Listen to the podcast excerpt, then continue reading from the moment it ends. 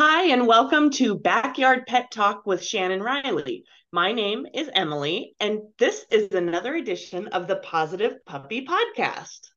Hello, everybody, and hello, Emily. Thank you so much for joining me again for your rapid fire questioning of how to raise Mr. Teddy and to help all the other people out there who are trying to raise puppies and not go crazy and enjoy their puppyhood because I always tell people puppies are like having newborns, but you get to leave them home alone instead of having a babysitter. So they are not easy. And Teddy is now eight months. Is that right? He'll be eight, eight months next week. Yeah. So he's eight months. So now we're in kind of teenage land of puppies. So we've gone through the the baby baby stages and now we're kind of hitting into that teenage stage. So probably lots of new questions that have to do with teenage puppies. So and as always you know emily doesn't tell me these things ahead of time. So i just i'm ready for your questions. Yes, so we're going to talk about one of your favorite subjects, a thing that you speak internationally about, my dear friend Shannon body language, specifically in the realm of teenage puppydom and socializing and fear. And so that's sort of our overarching theme for the day. Do you think you might have something to say about that? sure. um, so my first question is can you take us through the timeline of the adolescent fear period? So I know that there was like I think maybe at three months or something like he was entering his fear period. So when does that stop? Yeah so fear period and this is all by textbook you know this is what we sort of as humans put together. So i always tell people dogs don't read textbooks. So it doesn't mean that this is very specific. It doesn't mean you know this has to happen. But usually between the first four months of life from birth to four months ish they're in their socializing period. So typically in that period up until about four months they can handle things. Their brain's a little more elastic. And so you would socialize them to things and they don't necessarily become fearful of it forever. Between four and six ish months, they'll go through another fear period. That's their typically their first fear period. So that's where all of a sudden, you know, they get startled by the vacuum and now they're afraid of the vacuum because the way their brain is developing, it's to teach them what to be afraid of in the world. You know, oh, that that could be dangerous. So as an adult, I might be more afraid of that. And then they'll kind of have a little break. And then somewhere around eight to 10 months, again, they have another fear period that's the same kind of situation where if something scary happens, it can just hold on. The, I say like the brain holds on to it a little more tightly than if they were in their socializing period. But because we don't know exactly, the first year of life should be lots of introductions. So even if it's after the first four months, they should still be going to new places, meeting new people, meeting new dogs, um, because that development is still happening. And if you stop at four months and do nothing because you're so scared of the fear periods, then you still do lose some of that exposure period. But you also want to make sure you're not if they get scared of something. So, say like they got scared of the vacuum because you left it in the middle of the living room and then they started barking at it. Well, instead of just like hiding the vacuum for the rest of their life, you know, then what you might do is train them a little bit, put treats around the vacuum, let them kind of explore the vacuum, play games in the living room with the vacuum there, toss a ball until the vacuum doesn't really mean anything. And you might have to roll the vacuum eventually, but with high value treats and you're sort of desensitizing them. So in the future, they're not afraid my dog captain's a really good example of something I didn't realize that he had gotten fearful around four and a half months after his neuter. He had gotten a little scared when he was neutered. So he got picked up by the receptionist and he barked at her, but I didn't think anything of it. Just, you know, he got startled. And then after his neuter, after he was healed, I took him on a walk and my neighbor came and gave him a giant hug, but didn't sniff him. And he jumped back and barked at him too. I didn't really think because Captain had been so well socialized during that his whole life because he was born at my house in rescue. I didn't think that would make a big difference. Then at about eight months, he started growling at men that didn't have a dog with them because he had gone to my classes. So he would see people with dogs and they were safe. But if they didn't have a dog, they weren't safe. And then it transferred to women too. And then it transferred to people with dogs and and no matter if they had dogs or not. So it kind of progressed. That's when I stopped and I'm like, something happened. And I, because I knew every moment of his life, I pinpointed that the receptionist and my neighbor, they traumatized him. they didn't do Mhm. anything intentionally to hurt him, but in his brain, he got scared.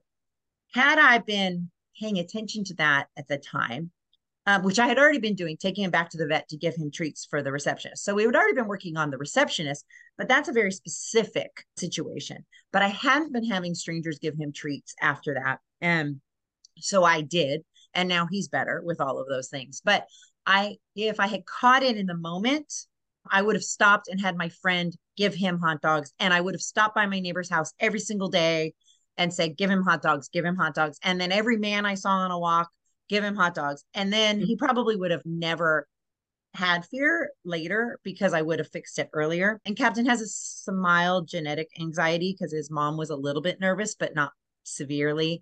And he lived with her the longest before she got adopted out. So I should have done those things. So watching all those things, I should have acted immediately, like get right back on the horse idea. You know, if you fall off a horse, you get right back on. You need to do that with these puppies. And that might be just a bark at something that they never barked at before. And mm-hmm.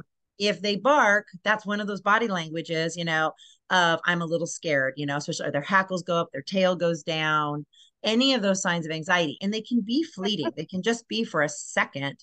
I now am way more sensitive to that, where I immediately go in. And if a dog, even a puppy class, gets scared of the tunnel that I they're running through, okay, let's do that again right now. Like let's let's not wait. Let's do it right now. And I do it with adults in agility now. If they fall off the teeter, let's get back on right now because I don't want it to percolate in their brain, if that makes sense. Yes. I have one very specific follow up okay. pro- uh, question. So it turns out that my back fence is the possum superhighway and and teddy is developing fear of the possums and so the only time he barks besides puppy class you know uh-huh. when he's really excited about someone he barks when he's overly tired and when there's a he sees a possum in the backyard and okay. it, i'm starting to pick up some hesitancy to go outside when it's dark out. And so, like, let's leave behind the possum mitigation measures of, you know, like, are there deterrents or whatever. But like, this feels a little different than the vacuum to me because mm-hmm. possums are dangerous, right? Yeah. I don't want him to be happy about a possum, but yes. I also don't want to be have him be afraid of the backyard. So that was a very specific question. Oh, that and that it's true because that is something. It's not like the vacuum where we want him to do it, and that might be like they might be afraid of another dog on a walk, and now they're afraid to go on walks. Like people could have that there and i have dogs who are afraid of going in the backyard because something happened at night so it's it can be more generalized of things so um, aside from managing it as best you can, because you know we don't want him to meet the possums. One thing that you could do is start taking him out there, maybe at twilight before it's like dusk, before it's too dark, but then progress to when it's dark too.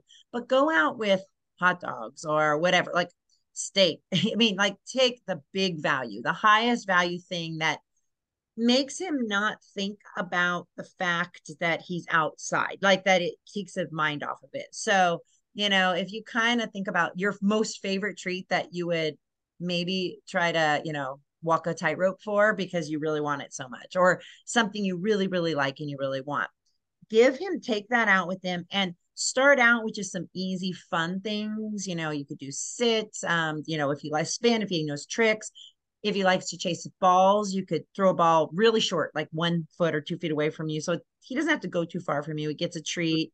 If there's games that they like to play, you could sprinkle the treats on the grass so he's sniffing for them. First, we want to work on having him just get be used to be the backyard at night because there's a couple steps to this. So take him out at night, and that maybe that's when you do some of your training, but it's when you have high value treats and an easy training. You're not asking him to do a hard behavior, a known behavior to start with, so it's not stressful. That gets him used to the dark because there won't be when you're out there training, a possum probably isn't going to come on the fence because they're going to mm-hmm. hear you and they're they're not offensive. You know, they don't go, they're more defensive. They're not going to come and attack you. And if they hear you, they probably won't walk the fence. So you could go out there and he'll be out there and nobody's going to be out there. So it's going to be fine. Then, if you want to, and I had to do this for opposite reasons, Captain, our old fence used to be a super highway, but it Captain wanted to eat them and he would jump on the wall and then scare them off. And then I would have possums and babies, and it was gross. And I didn't want him to get bit by one. So then what you can do, because Teddy's different, he's afraid. Captain, I had to, you know, get him to not pay attention to them. But for Teddy, he's afraid. So you could put something, get like a stuffed animal that you could get a possum stuffed animal if you could get them. I've never looked for those, but I use a fake lemur stuffed animal. So it looks like a possum on the fence. And then I did my training with Captain that way. So you could get a little, do it during the day at first though. So you're not mixing night fear and yeah possums. Put the stuffed animal on the wall and if Teddy looks at it, you know, you like click and treat him for just looking at it and looking at it and looking at it. He probably won't be that afraid of it because it's not moving, but this is just setting up the foundation. Then go out and do that when it's twilight. And when he looks, click and treat, click and treat when he looks and looks at, at that. But he's not going to see it. He's just looking at it and not barking. And he's looking at it and not being fearful. Then you could do move that up to the nighttime. Again, you want to use the high value treats of it. If he barks at it because you have it really obvious, say you put it in a really obvious place, then maybe put it kind of behind a bush a little bit or make it a little less obvious at first. But because he may look at it and be like, what is that? The other thing you want to do is give him some distance. So you might start on your back porch and then move to the grass rather than starting right next to the fence and being on the grass so that he has distance so it's like, I think I see something over there, but it's not sure. But then going back and forth. And then that way he's also learning to look at you when he's scared or he's not sure. Right. So you're also teaching him, like, hey, mom, there's something I'm not sure about. And that's where my Fear to Fun program, I call it, but people use a lot of different names for it. But I call it Fear to Fun because if something's scary, I want my dog to check in with me and say, is this something I should worry about or not? And 99% of the time, it's no, you shouldn't worry about that. And then if it is a time that they're like, there's something over there, maybe it's a person I didn't see lurking behind the shadows. And then I can either give them a bark cue if I've taught that, or I can leave, you know, like having that, but then not having my dog go ballistic at every person they see. But maybe he's not sure. So you're starting to teach him to look at you when he's not sure at, yeah. at a very early age, which is a nice behavior anyway. Yeah, my spidey sense tells me that he can smell the possums. Is mm-hmm. that possible? For sure, for sure. And that was one of the things that, um, and he might hear them kind of doing click, click, click a little bit on the fence. So we're starting with the visual because that's the easiest for us to do. I do not know, but I do know that there are scents for snakes because people do similar things like this for snake aversion. They teach them instead of hurting a the dog, they do snake training. So they teach them to look at them instead of shocking them. You know, we do clickers. You can get snake scents, but you might be able to get like a possum pelt. Like it, you know, if you found a taxidermy place. I mean, it's not not that you really want a taxidermy possum in your house, but you could use it for training, or you might be able to find somebody who has like a little possum skin, like some of the museums might have extra, zoos might have extra. Um, I know people who've done that for snake training. So that would be something you could do because it's hard to get the scent of them. Then you could do if you if we still thought that there was a, a sound component of them, like clicking on the fence, you probably could record something making a sound like maybe your fingernails clicking on the fence, put it on your phone, and do it. It won't be exactly the same, but he might be able to generalize that. But if we're looking at all those things, the night, there's a this is where people don't always look at my dog's afraid. Like somebody will say, My dog's afraid of the possum. And I'm like, okay, well, that's fine. But there's a lot of pieces to it. Is it the sound? Is it the smell? Is it the sight? And it's also the fact that they come out at dusk or at night. So now they're afraid at, of being outside at, at night. And those are all pieces. And you can't do them all together because that can be overwhelming but you have to take each piece separate. Does that make sense? Totally, it totally makes sense. And can you talk us through like what should we be looking for to identify fear? I feel like I'm so spoiled rotten because you're my friend. So I hear, you know, every time we go on a walk, you're like, that dog's afraid, that dog's not happy, whatever. Can you give us just like the super baseline things to be looking for to identify if your dog might be uneasy about something?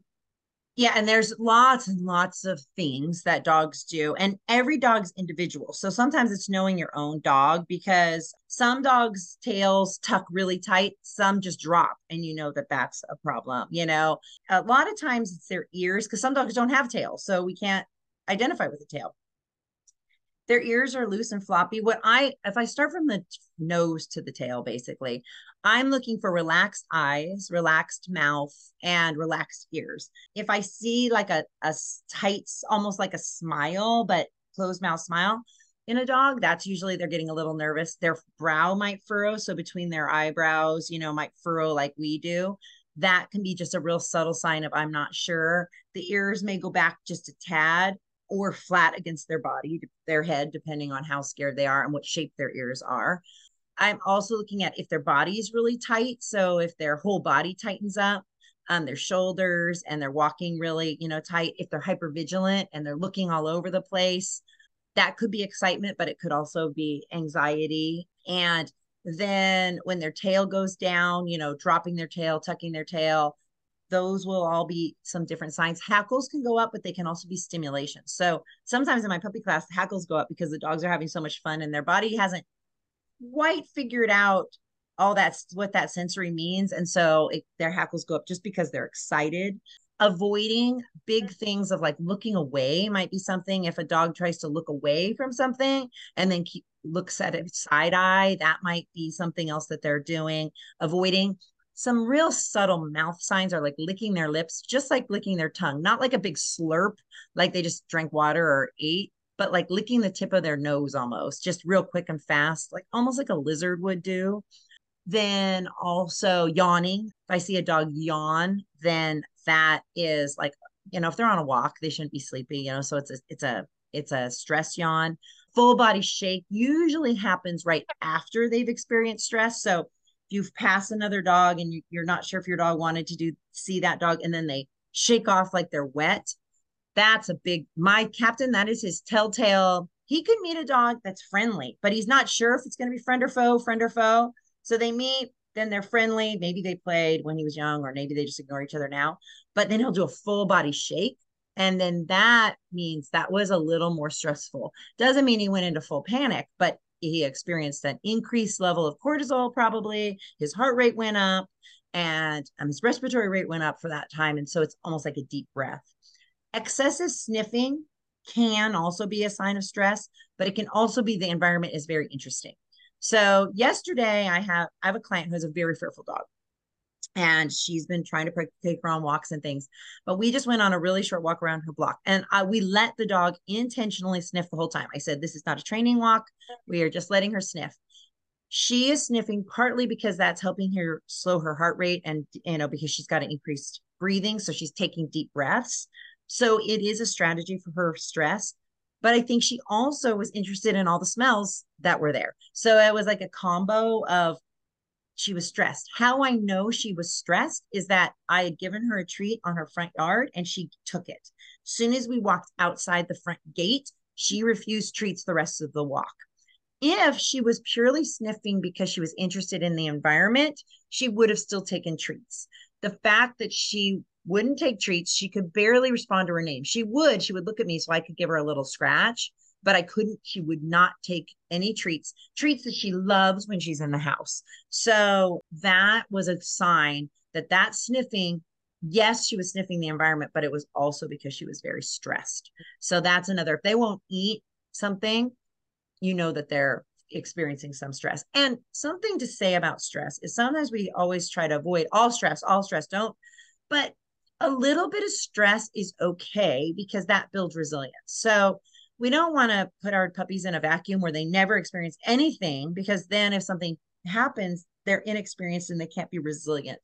But we also don't want them going over threshold and being traumatized and now having a trauma event. So it's finding that balance when you have a puppy too of letting them have a little stress. Like this dog, we walked around the block and we didn't fortunately see any dogs. We saw a couple people, but we didn't see any dogs. If we had seen a dog, we would have just retraced our steps and gone backwards so that and I said, just do that walk every day. And then eventually that walk will be as comfortable as your yard. And then she can start responding to you. Um, but we had to have her a little bit of a stress in order to expose her to the environment. So it was like finding that, but not to the point that she was in a full blown panic attack, if that makes sense to you. Yeah, it makes so much sense. And and just like as a civilian, you know, you just see these things like they're night and day to you. So as a civilian, for me, the easiest things for me to pick up on are the body shakes. And like yeah. so so number one, the body shakes, the yawning and the licking of the lips as those just sort of recently clicked for me and I've been seeing it. So can you just explain like what a dog is doing when they shake because that's for me the most obvious thing that you can sort of key in on and say oh something so what's awesome about this is anecdotally we've always known that dogs did it after a stressful event we just saw it you know we as trainers and behavior people we were like yeah that dog experienced stress and we just knew it because we saw it all the time Finally, they done a study and they monitored a dog's heart rate. The body shake actually decreased the heart rate. So, you know, their heart rate goes up. The monitor, they saw something scary. The monitor picked up an increased heart rate, and then the dog shook, and then the heart rate dropped. So it's almost a lot like us taking a deep breath and relaxing our vagal tone, which, you know, I'm not sure if they know why it works yet, but they know it does work. So now that's the next step of science, right? Is to find out why if they if they do it. But I have tested this on my own self at the doctor. So I have my pulse oximeter on my finger and it's showing because I'm a little nervous at the doctor. You know, my heart rate's like 90, and I'm like, okay, I'm resting. This should not be 90. So while my doctor's doing something else or out of the room or whatever, I'll take deep, slow breaths, like yoga breaths, you know, deep, slow, count up four, hold four, down four. And I almost do it as a game to entertain myself. I know it's kind of pathetic, but it it's the the geekiness of me of understanding stress my heart rate will go down because i take these long very purposeful breaths and then do stupid geek that i am i also practice taking short fast breaths and my heart rate would go up and so i practice and i looked at it with my own heart. So when that came out with the dog monitor, I'm like, of course, because I can do it. I can monitor my own heart rate if I'm conscious, which is where yoga and meditation and all of this mental well-being is doing on humans but that's what dogs are doing. So when we notice that we just need to take notice of what happened before that. Why did that happen? So we can desensitize them to it so we can expose them to it so we get them used to it. Excellent. One last follow-up and then we'll move on. Teddy scene he recovers very quickly like almost immediately. If something startles him you know and, and we just had like those earthquakes right and so mm-hmm. in real time i was able to watch him like startle and then like three beats later he was like okay what are we doing now like what's yeah. fun so i feel like his resiliency is really high and i just think that's just his outlook probably his breeding part of his breeding because as a potential service dog that he was bred to be potentially they have to be resilient. They have to have that genetic trait. They can't be super flighty. You know they have to be solid that way. So so how do i know when he's like over it? You know and that's one of the things like you've already known like when he's too tired when he's barking because he doesn't really bark um you know but if he's barking then you're like okay you know maybe it's excitement maybe it's you know whatever but it's also like what did something just scare me? Another thing like i because i know teddy well like sometimes he does his big flop like he lays on his belly and won't move. Now sometimes he really likes a cold floor like he's a black lab so he really likes a cold tile so that's comfort but sometimes he's doing it because it's like i'm not really sure where i'm going and what i'm going to do so if any of you have watched any of his therapy work when he goes and sees some people in therapy is that he he used to flop on the grass and didn't really want to go we had to coax him into the door. Well now we jump out of the car and he pulls. He doesn't flop. He'll lay down sometimes if if once he's a little hot or something but he's like you never have to you're just like come on let's go and he gets up. You know, it's not, he's not doing that protest that, you know, because he knows what's in store. So that's one for him, like if he might lay down and just and not go. I think sometimes if he gets overstimulated, you know, he might become hypervigilant, but he has a pretty good resilience, you know. So, but it's even with a resilient dog genetically, it's still good to like challenge them a little bit. So, like he's doing agility now, and that's all challenging his resilience in very small baby steps. But he so he keeps being successful, but he's got to try something new and then try something new, which is why in my puppy class I have all those things. They might be minor things, but when they become successful at it, it builds up resilience. Mm-hmm.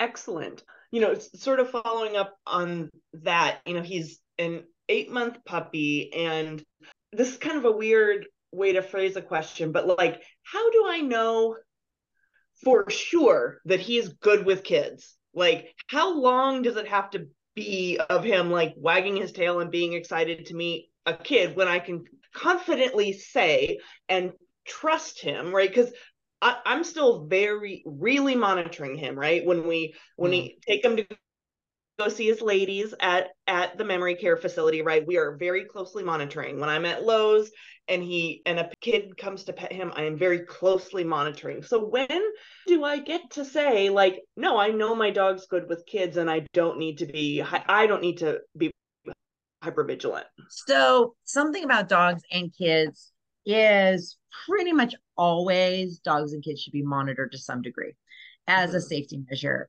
because kids can be unpredictable. So a kid may pull his tail or pull his ear that he's never experienced before. So there's always a mm-hmm. chance of something, you know, a snap or something happening that you can't really predict. So, you know, always young kids should be monitored with any dog. It doesn't really matter because young kids can do things not intentionally to hurt dogs, but they can. And so that's just a caveat that I always tell people, you know, young kids more because you're monitoring the kids. So even if it's a five year old dog, you're also monitoring the kids are not laying on the dog, stepping on the dog, pulling tails, you know, sticking their fingers in their ears or whatever, you know, because kids do weird things or taking things from them over and over. Because I've had really solid dogs get snappy at dogs because the kids get into this game of take every toy that they get. And after a while, the dog gets frustrated and then might bark or snap at them. And then all of a sudden, it's the dog's fault but it wasn't. I mean, it'd be like if you kept taking all my stuff, I'm going to snap if you keep taking my things. So, but in general, a lot of times when we do therapy work, at about two, you kind of know. So you've gone through the baby times because between one year and two years is usually when, if I'm going to see a dog who's going to have some aggression issues or reactivity issues or fear, like major fear that affects their livelihood. You know, they're barking at everybody, they're growling, they nip somebody, they um shut down. It's usually between a year and two, like as they become mature. And so that's when I commonly see people privately for those issues. So if you wait through that after they're two, then you kind of have a better idea of what they're going to be like. And some um, therapy organizations won't even let you do therapy until they're two. They won't, even if you do a canine good citizen at a year, they make you retest at two because, you know, so much can change in that year. So uh, two is probably a good time. But even then, if there were toddlers or small kids, I would just watch them. And I could say, even for my dogs, if we have a bunch of teenagers here that are really wild and doing things, I don't, I'd have my dogs stay in the bedroom if I can't monitor them. Because even teenagers can do, you know, mean things to dogs if they're not around dogs a lot or they're scared like when my kids have a bunch of friends over, the dogs just stay in my bedroom yeah. when the people are here. But if it's only one or two that I know are cool with them, then I don't worry about it as much. Yeah. Is there any way to predict behavior? And so my specific example is, you know, Teddy has never like gotten out of the house, right? He's never like accidentally like gotten through a gate or gotten through a door. And with Scooter, he was so fearful and so anxious that I had like no flight risk from him, right? If, yes. If, if, somehow he got out, he would get back in because yeah. that's the best place to find me. So, like, is there any way to predict like how a dog might approach a situation that we don't ever want them to approach, just so maybe we could be prepared for it? Um, it is sometimes you can tell like the super wild dogs that are really hyper all the time that are running around that are always at the door looking to try to leave the door. They might be more likely to you know the more super confident super high energy dog might be more likely to run out of a gate and a fence. Also, ones that are more curious. I'm thinking of one of my clients who has a cocker spaniel who's like her all about her nose. She should do tracking 100%. Yeah. She would be awesome at it. Like that, my dog might leave not because she wants to run away, but because she caught a smell or a bird or a squirrel or something. But the fearful dogs, I do tell people, you usually don't have a problem with them running away. They have great recall. You know, they don't usually pull. Sometimes they'll pull on leash because they're afraid of the environment, but they're not trying to leave you.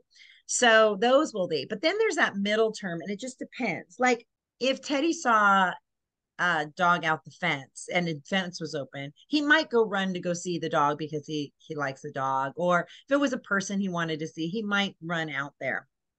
And like I always have, I my favorite breeds are Labs and Jack Russells. So I always have a Jack Russell, and Jack Russells would be a notorious breed that people would stereotype that would run out the gate or the door. But my Jack Russells were always my younger Jack, my first Jack Russell when he was younger did run sometimes to go fence fight because that was his favorite hobby in the whole world. Except that the gate opened and he was like, "Oh, hi, friend." So purely it was just the joy of a fence fight, not actually fighting. um, so it's quite annoying because it was like you're not actually wanting to do anything; you're just talking a lot of talk, and it was bad. I always teach my dogs to sit, stay at the front door and sit stay at gates. And to the point where I have them sit stay and I eventually can leave the door open and they're off leash and I can be places. So that's where I prevented it. Like my current Jack Russell and my lab. I, well, my lab got out when he was a puppy because he followed my other lab who got out the gate purely because he found a scent and he was fearful, but something smelled good and the gate got blown open and then captain just followed him and we found them and it was fine but now because we moved since then. And one time my door got left open while we were moving. And I, Jack Russell and my lab were just sitting on the porch, just waiting for, you know, me to come back. I had a heart attack, but they did fine. They don't even really try. But my old Jack Russell, if a cat would have gone by or another dog, that would have been a lot harder. So I had to practice that with him. So it's always good to practice sit, stay at a door. Um, and just because if the right trigger came by, like, say I came to your house and your front door was open, Teddy might run out because he's like, oh, I know that person, but he should learn to stay at the front door for safety purposes. Yeah, sit stay at the front door is such a great, just like practical and safety. Yeah, and offenses, you know, because you never know if a fence is gonna blow open in a wind or blow down, you know, or something. Or even just like practically, you're bringing the groceries in. Like exactly. Oh, it's and, so nice to like be able to go in and out of the door and not have to worry that my dog's going to run out.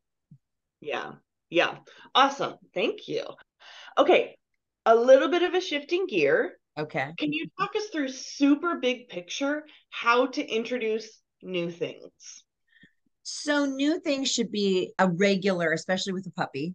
You can take them somewhere every single day. That's great. If you can't, then, you know, multiple times a day. So, New things are new people. So we'll just start even with specifics. So so men with beards, men with hats, big jackets, little jackets, sombreros, like helmets, anything. And sometimes you can use the same person. So when I was doing this with Captain when he was younger, I had somebody walk with a big giant jacket on, like puffer jacket. You couldn't tell who it was. I had them use crutches. I had them use walkers. I had, you know, we just did all kinds of stuff. I even used the same person from a distance because it was easier. But then you have people come in with sunglasses, people, you know, because you never know what is going to be weird to a dog. Pregnant women, kids on shoulders, kids on backs, kids in backpacks, strollers, like all those things we just take for granted that are just like, oh, that's a kid on a backpack or that's a person kid on their shoulder. To a dog, that looks like a two-headed person. So that can be, you know, kind of scary. So that one's a big one that you can do fairly easily because you can take them to Lowe's, you can take them to Green Thumb, you can take them to Home Depot, you can take them. Some Macy's allow you to bring dogs. Like you, some stores, depending on your region, restaurants, you know, are some are more dog friendly than others, just depending on your region. Then visiting other dogs is a little harder just because you want to make sure they're good dogs. So if you have friends or family that has good dogs that they can have play dates with, um, that's why I do my puppy class, why they get to play. You know, sometimes dog people in the puppy class exchange numbers and they start playing. If you have a good daycare that you know that your dog will be safe at, because not all daycares are safe. Sometimes you can find parks or even dog parks that you know a certain time of day that the same dogs go or different, or you know it's safe. But I always say with dog parks and parks, walk by, look at what how the dogs are playing. If there's inappropriate play, just don't let your dog play there that day. And I used to have to do that a lot when uh, my dogs were younger, as I just like, ah, I'm not going to stop here because there's those dogs are playing really rough and I don't want my dog in the middle of that.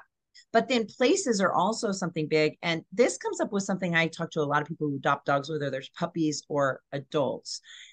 I have people who say, I want to go camping with my dog.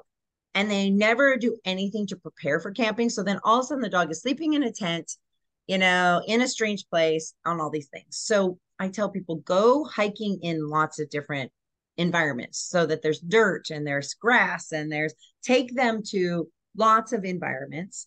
If you plan on camping, do some day camping with them. So go to one of the campgrounds that you can just stay for the day, picnic, let them get used to it so you can go home.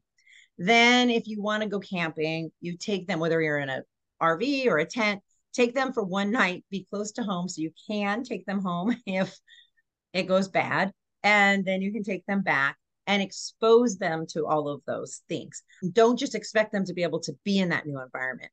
That also means like going to your vet office for fun visits on a regular, like once a week, just go in, do a cookie visit, no, and then leave because that's somewhere they have to go all the time. Going to different stores, going to different restaurants. Sometimes I have one client that we're working on restaurants right now.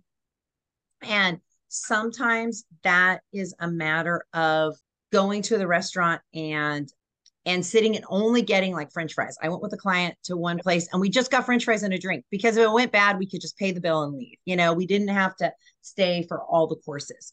Lower your expectations so they can be successful. And thank you, Emily, for being on with us again. And until next time, we'll see you and Teddy. So, bye, everybody. Thanks for joining us.